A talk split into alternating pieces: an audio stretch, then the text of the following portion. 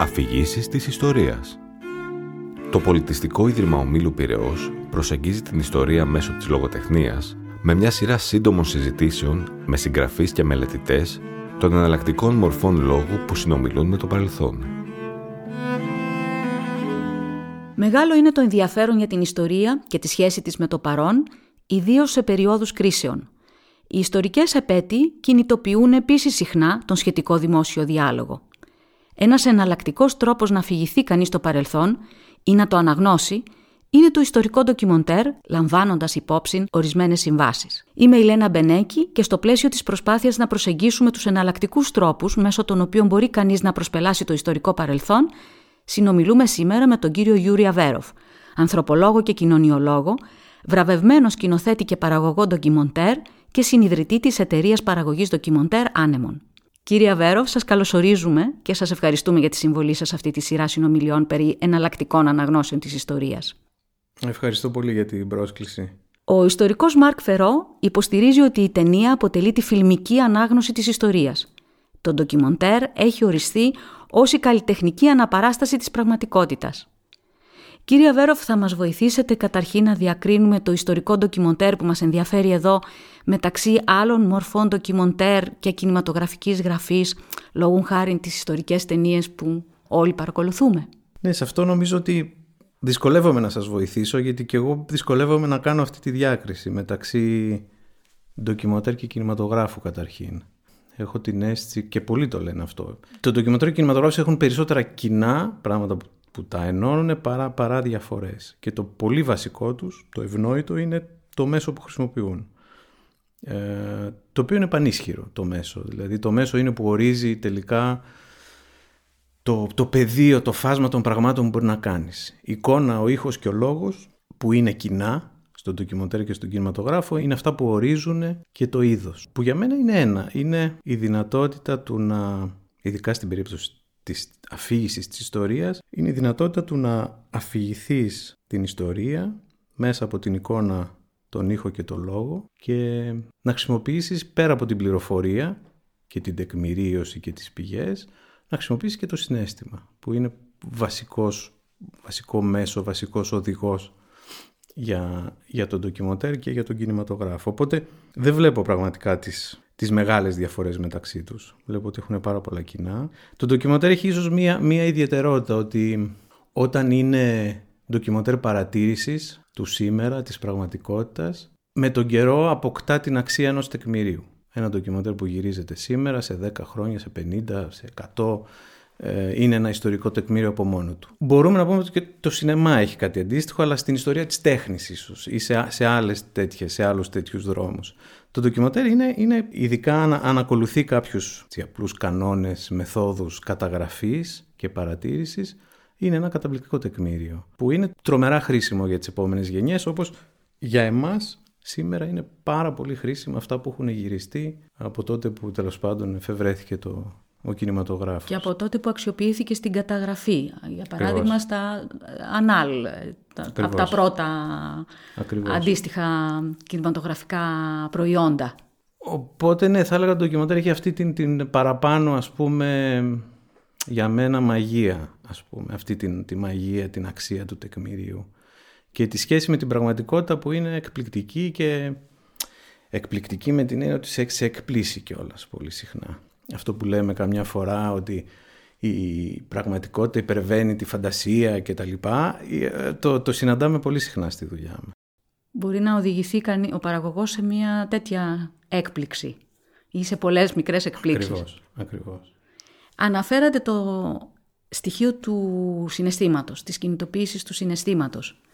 Είναι αυτή μία από τις βασικές προθέσεις και στοχεύσεις του ιστορικού ντοκιμοντέρ; Νομίζω δεν είναι ούτε πρόθεση ούτε στόχευση, είναι, είναι μέσο. Τι κάνουμε με τις, με τις ταινίες, λέμε αφηγούμαστε μια ιστορία. Ο τρόπος για να αφηγηθείς αυτή την ιστορία και να φτάσεις στο κοινό σου, να το κρατήσεις στην αφήγηση, ε, είναι χρησιμοποιώντα διάφορα μέσα. Το συνέστημα είναι ένα από αυτά. Γιατί τελικά το ιστορικό ντοκιμοντέρ δεν, δεν μπορεί να όπως λέω συγκρίνεται, είναι, έχει πολλά κοινά με το σινεμά, έχει κατά κάποιο τρόπο λιγότερα κοινά με την επιστήμη της ιστορίας. Με έναν ιστορικό που γράφει ένα βιβλίο με τεκμήρια και κάνει επιστήμη. Εμείς δεν κάνουμε, δεν κάνουμε επιστήμη, λέμε ιστορίες. Αφηγούμαστε ιστορίες. Και χρησιμοποιούμε όλα τα μέσα που έχουμε στη διάθεσή μας. Χρησιμοποιούμε και τεκμήρια, αλλά χρησιμοποιούμε και κατασκευή και συνέστημα και φαντασία πολύ συχνά για να πούμε τις ιστορίες. Γενικά μας αρέσει να, να λέμε ιστορίες. Έτσι ορίζουμε τον εαυτό μας, έτσι δεν είναι; Δηλαδή έτσι, έτσι ορίζουμε το ποιοι είμαστε, ποια είναι η θέση μας στον κόσμο, στον χρόνο, στην ιστορία. Είναι, είμαστε λίγο, όλοι είμαστε από μόνοι μας παραμυθάδες. Όχι ιστορικοί, αλλά ε, αφηγητές, ιστοριών. Ακόμα και για τον εαυτό μας. Λέμε ιστορίες για να ορίσουμε τον εαυτό μας. Το ντοκιμαντέρ πιστεύω κάνει σε μεγάλο βαθμό αυτό το πράγμα. Και μερικές φορές οι ιστορίες δημιουργούνται καθώς τις αφηγούμαστε, ναι. δεν προϋπάρχουν ναι. ίσως, ενώ ναι. και σε προσωπικό ναι. επίπεδο. Άρα δεν έχει καμία πρόθεση το ιστορικό ντοκιμαντέρ να εκλαϊκεύσει την ιστορία ή σε επίπεδο προθέσεων ή να συμβάλλεις σε αυτό που λέμε δημόσια ιστορία. Το συνειδητοποιούν αυτό η παραγωγή των ε, ιστορικών ντοκιμοντέρ για να μείνουμε σε μία έτσι, πιο ειδική σχολή ε, του ντοκιμοντέρ. Το συνειδητοποιούν ότι με τον τρόπο τους συμβάλλουν τελικά σε αυτό που λέμε δημόσια ιστορία. Ναι, για, για μένα ακριβώς αυτό είναι η δημόσια ιστορία. Αυτές οι ιστορίες που λέμε καθημερινά, οι οποίες αλλάζουν με το χρόνο, όσο αλλάζουν και οι κοινωνίες, κοινωνίες τις οποίες ζούμε, αυτό είναι η δημόσια ιστορία. Και συμμετέχουμε κι εμείς ως δημιουργοί, κινηματογραφιστές, καλλιτέχνες, συμμετέχουμε καμιά φορά και οι ειδικοί ιστορικοί στη δημόσια ιστορία. Δηλαδή, μου είχε κάνει εντύπωση κάποια στιγμή στην, όταν κάναμε μια σειρά για το 1821 που στις συζητήσεις που ακολουθούσαν την προβολή της σειράς στο Sky που ήταν καλεσμένοι κάποιοι ιστορικοί, ακαδημαϊκοί, πολύ αξιόλογοι κάποιοι από αυτούς υποστηρίζαν ότι σωστά στο σχολείο Φερρυπίν στη δευτεροβάθμια εκπαίδευση λέμε ότι υπήρχε το κρυφό σχολείο ακόμα και αν ξέρουμε ότι δεν υπήρχε ως ακαδημαϊκή. Γιατί για μένα αυτή είναι η απάντηση. Είναι ότι ας πούμε και το σχολείο, η δευτεροβάθμια εκπαίδευση, συμμετέχει στη δημόσια παιδεία. Δεν κάνει επιστήμη. Αφηγείται ιστορίες για να ορίσει το ποιοι είμαστε σαν Έλληνες, η ταυτότητά μας, η ιστορία. Συμμετέχει σε αυτό το δημόσιο διάλογο για την ιστορία μας. Οπότε νομίζω και εμείς σαν κινηματογραφιστές είμαστε στον ίδιο χώρο, στον ίδιο δημόσιο χώρο με τους δασκάλους των σχολείων ενδεχομένως. Και, και γι' αυτό συχνά έχει και ενδιαφέρον η, η συνομιλία και η συνεργασία μαζί τους. Και πολλούς άλλους που αποφασίζουν και οι πολιτικοί αποφασίζουν. Φυσικά. Ε, φυσικά. Ε, και η Εκκλησία, και η, εκκλησία, η πολιτική, για... Ε, όλοι αυτοί οι θεσμοί. Πολλοί δρόμοι που ναι. αναπαράγουν αυτή Ακριβώς. την κοινή πεποίθηση, την εμπεδομένη πεποίθηση για το πώς έγιναν τα ιστορικά γεγονότα. Και όλοι αυτοί τι κάνουμε, και οι παπάδες και οι πολιτικοί και οι κινηματογραφιστές και οι δάσκαλοι στα σχολεία, λέμε ιστορίες για το ποιοι είμαστε και προσπαθούμε να ορίσουμε όσο καλύτερα μπορούμε ή με βάση τη δική μας παιδεία, ευαισθησία ή συμφέρον καμιά φορά, προσπαθούμε να ορίσουμε το ας πούμε τι είναι ο Έλληνας. Ο καθένας το κάνει με τον τρόπο του. Και εμείς οι κινηματογραφιστές πραγματικά είμαστε ακριβώς μέσα σε αυτό το χώρο συνομιλούμε. Άρα δεν έχει πάρα πολύ νόημα η ερώτηση εάν κινείστε, πώς κινείται κανείς μεταξύ της αντικειμενικότητας και της πιθανής ε, στράτευσης, πώς ε, χειρίζεται όταν κληθεί ίσως ε, να διαχειριστεί το συλλογικό τραύμα της κοινωνίας ή της κοινότητας στην οποία απευθύνεται ένα ιστορικό ντοκιμοντέρ. Ξεκαθαρίσατε νωρίς ότι κάνετε τέχνη.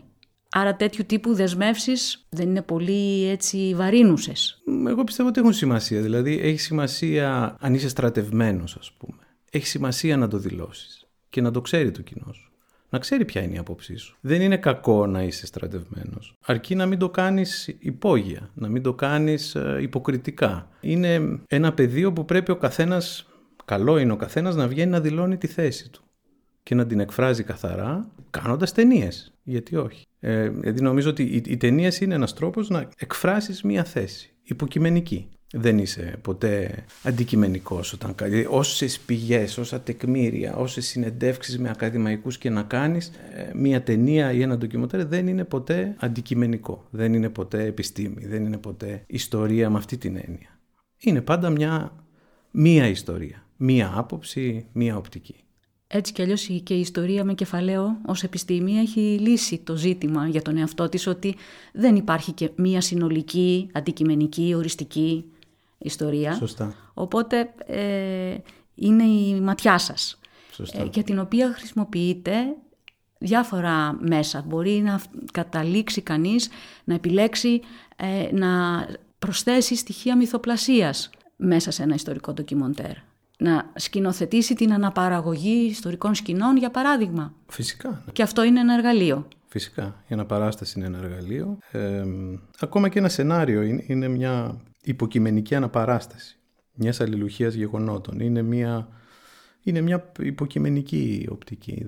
Ήδη από τη στιγμή του σενάριου γίνεται μια επιλογή. Φυσικά. Και επειδή το αναφέρατε, ποια είναι η προαπατούμενη ελάχιστη παιδεία ε, για να κάνει κανείς ιστορικό ντοκιμοντέρ; Πέρα από το να είναι ειλικρινής, να δηλώνει τις προθέσεις του και σε τι βαθμό θεωρείτε ότι είναι χρήσιμα τα εντελώς προσωπικά βιώματα; Στο ντοκιμοντέρ η δική μου αντίληψη ας πούμε της δουλειάς που κάνουμε είναι καταρχήν ότι είναι μια ομαδική δουλειά. Δηλαδή δεν είναι ότι κάποιος που έχει μία παιδεία, μία ευαισθησία ή ένα κουβαλάει κάποια πράγματα, κλείνεται σε ένα δωμάτιο και, και φτιάχνει ένα έργο.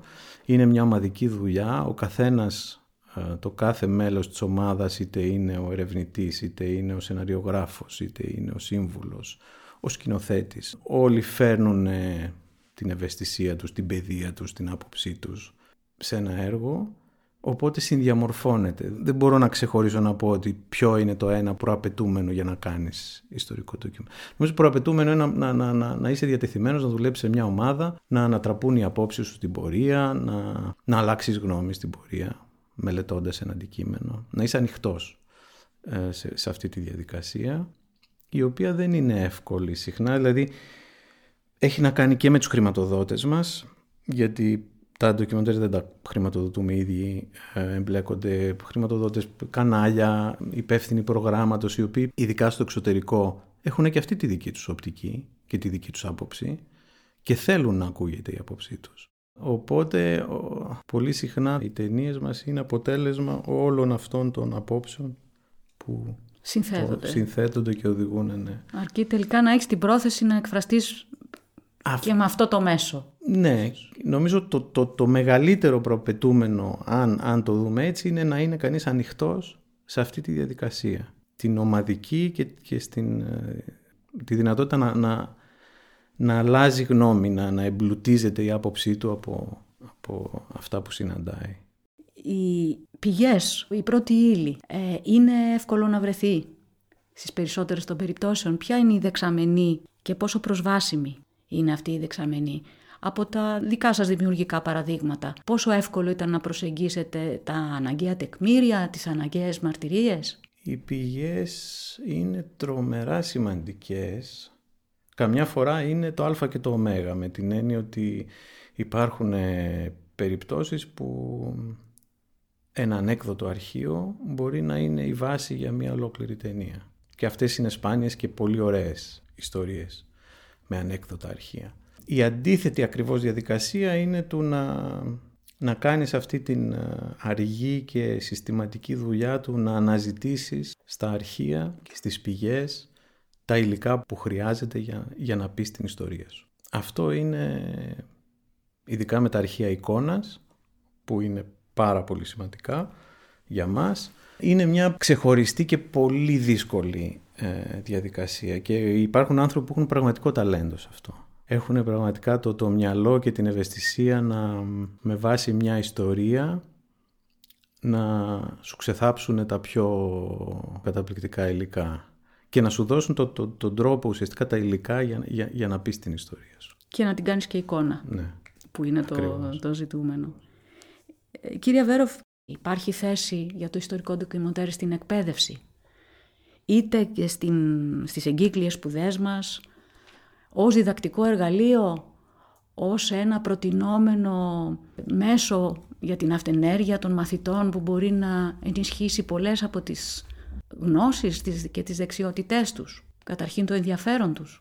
Ναι, για μένα ήδη αυτό που λέγαμε στην αρχή είναι ότι το, το ντοκιμοντέρ είναι ήδη στον ίδιο χώρο με την ε, εκπαίδευση, ειδικά με τη δευτεροβάθμια, με τα σχολεία. Κινούμαστε στον ίδιο χώρο ασχολούμαστε με τα ίδια ζητήματα, είναι το, το ίδιο πεδίο. καμιά φορά ταυτίζεται απόλυτα η ενασχόληση δική μας με την ιστορία. Το έχουμε δει στα θέματα της ελληνικής ιστορίας, στα θέματα του 21, στα θέματα της κυρίως της σύγχρονης ιστορίας. Ε, καμιά φορά το αντικείμενο ας πούμε του μαθήματος ιστορίας έκτη δημοτικού πρώτη γυμνασίου είναι, ταυτίζεται απόλυτα με τη δουλειά που κάνουμε εμείς σε επίπεδο ιστορικού ντοκιμαντέρ. Και έχουμε δει ότι αυτή η γέφυρα καμιά φορά δημιουργείται, υπάρχει ήδη, δημιουργείται πάρα πολύ εύκολα. Είναι πολύ εύκολο ένα ιστορικό ντοκιμαντέρ να χρησιμοποιηθεί σαν εκπαιδευτικό εργαλείο μέσα στην τάξη. Είναι πολύ εύκολο να προσαρμοστεί σε ένα μάθημα ιστορίας και το κάνουμε πολύ συχνά. Προσπαθούμε δηλαδή μαζί με ιστορικούς να φτιάξουμε εκπαιδευτικές εκδοχές των ταινιών, όχι, όχι τα 50 λεπτά που θα παίξουν τηλεόραση, ενδεχομένως μικρότερες διάρκειες, ε, συγκεκριμένες θεματολογίες για να μπορέσουν να ενταχθούν μέσα σε μία μαθητική ώρα. Και να ε, συμπληρώσουν τα διδακτικά εργαλεία. Ακριβώς.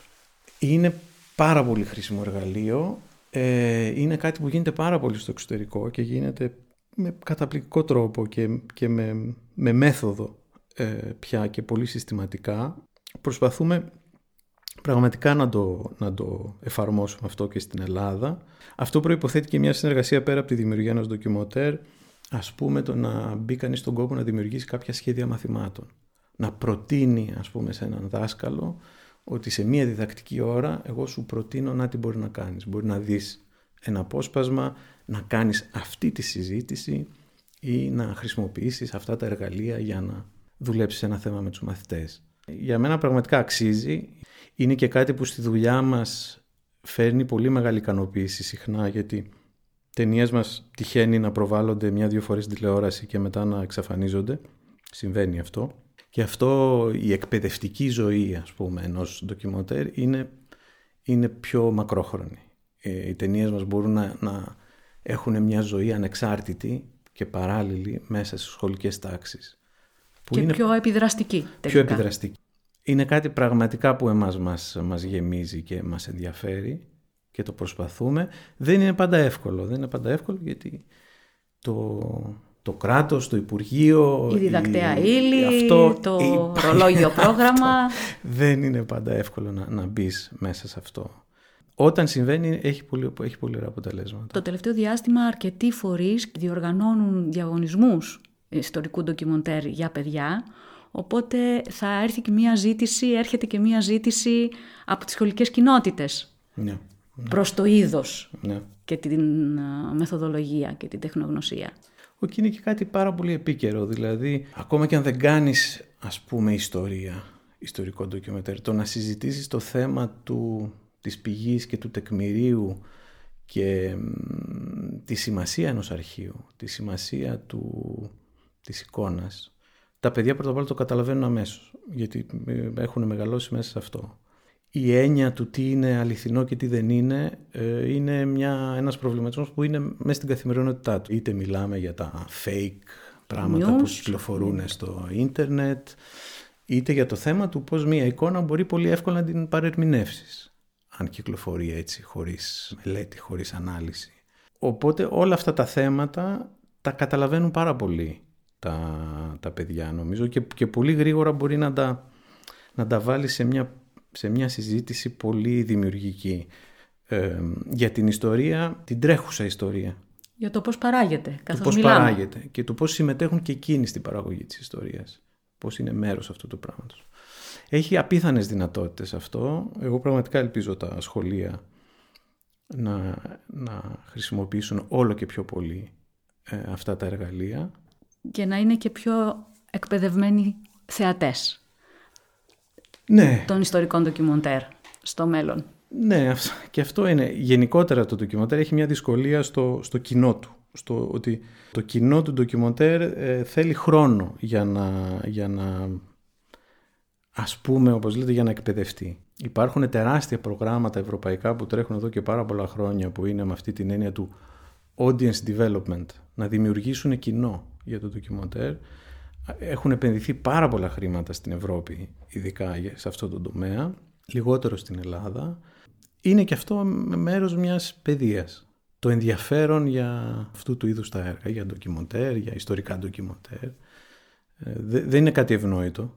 Ήταν ο κύριος Γιούρι Αβέρωφ, με τη βοήθεια του οποίου είδαμε από πιο κοντά το ιστορικό ντοκιμοντέρ και το εργαστήρι του παραγωγού των ιστορικών ντοκιμοντέρ. Σας ευχαριστούμε θερμά γι' αυτό. Ευχαριστώ εγώ. Παραμείνατε συντονισμένοι στα podcast του Πολιτιστικού Ιδρύματος του Μήλου Πυραιός για εναλλακτικές αφηγήσεις της ιστορίας.